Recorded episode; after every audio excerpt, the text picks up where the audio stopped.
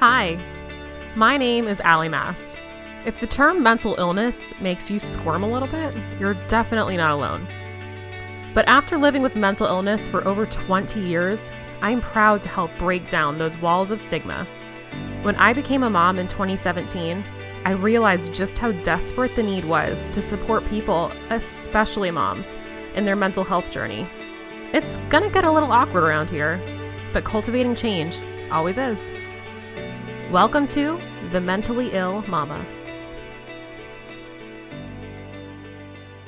Hello, and welcome to another episode of The Mentally Ill Mama. This is Allie Mast, creator and host of the podcast, and today our topic is giving yourself permission to unlearn.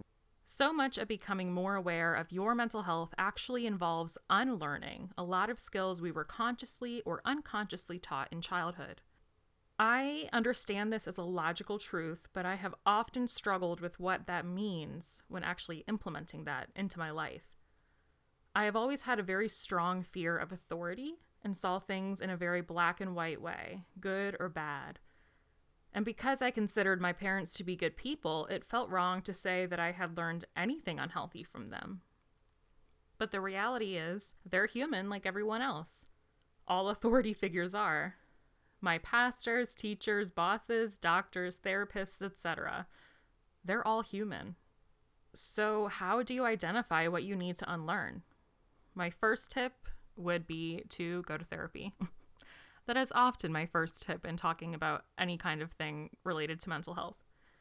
But if you consider yourself a pretty self aware person, I would try and think of areas in your life that are often stressful Think of what arguments you seem to repeat over and over with your partner or loved ones. What beliefs lead you to act in ways you wish you didn't? Personally, I struggle with feeling the need to prove I'm right, which can impact how I communicate with my partner. So, where does that come from? What do I actually gain from, quote, being right? What inner need am I trying to fulfill? For me, I've realized that I want to be seen and heard. I want to be validated as a person. And I desperately do not want to feel demeaned in any way.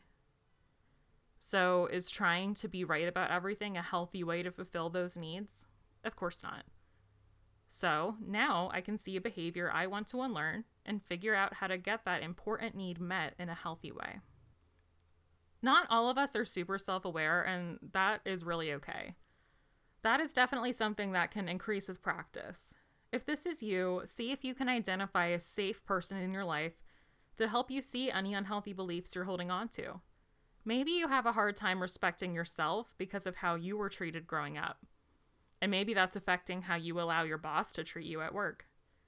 So many of us are adults in number, but still feel as if we need someone else's permission or approval to ask for what we need. And there's a lot of truth to the statement you teach others how to treat you. When we are passive and submissive, others around us often think that we're fine with whatever workload or life stressors we have. But being assertive is okay. Let me say that again. Being assertive is okay. Being assertive is good, especially as a woman. I have personally struggled to be assertive with people that I don't know super, super well. In our culture, women are conditioned to make sure everyone around us is comfortable before we consider our own comfort, if we ever do. I have been in so many conversations and interactions where I personally felt uncomfortable but didn't say anything because I didn't want to make someone else feel uncomfortable. I could rant about this for a long time, but maybe I'll save that for a different episode. Another thought that comes up for me when thinking about unlearning is that it doesn't need to be perfect. There is no perfect. Perfect is an illusion the mind makes up, and it ends up controlling us in ways that take us away from what truly brings joy in life. Becoming a parent has been my catalyst for unlearning.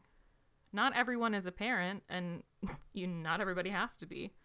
But for me, that's been the thing that's really helped me realize that there were things about my own beliefs or the things like the ways that I talk to myself or talk to others that I didn't like and tried to figure out where that came from. There are ways that I treat my kids that I don't like. And instead of either ignoring it or solely focusing on behavioral changes I could make, I'm doing my best to do the deep inner work so that I can be the parent I actually want to be.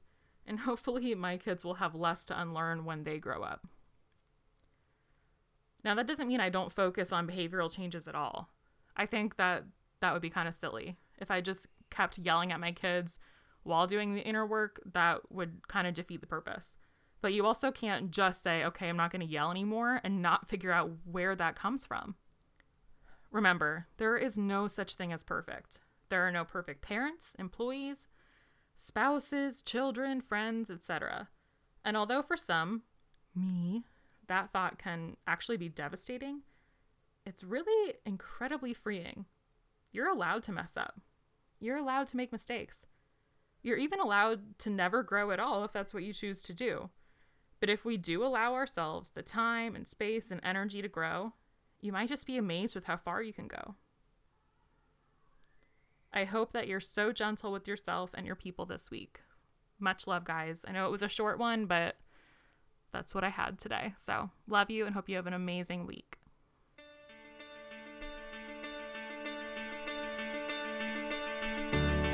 Thank you for listening to this podcast. That means so freaking much to me, and hopefully to you too.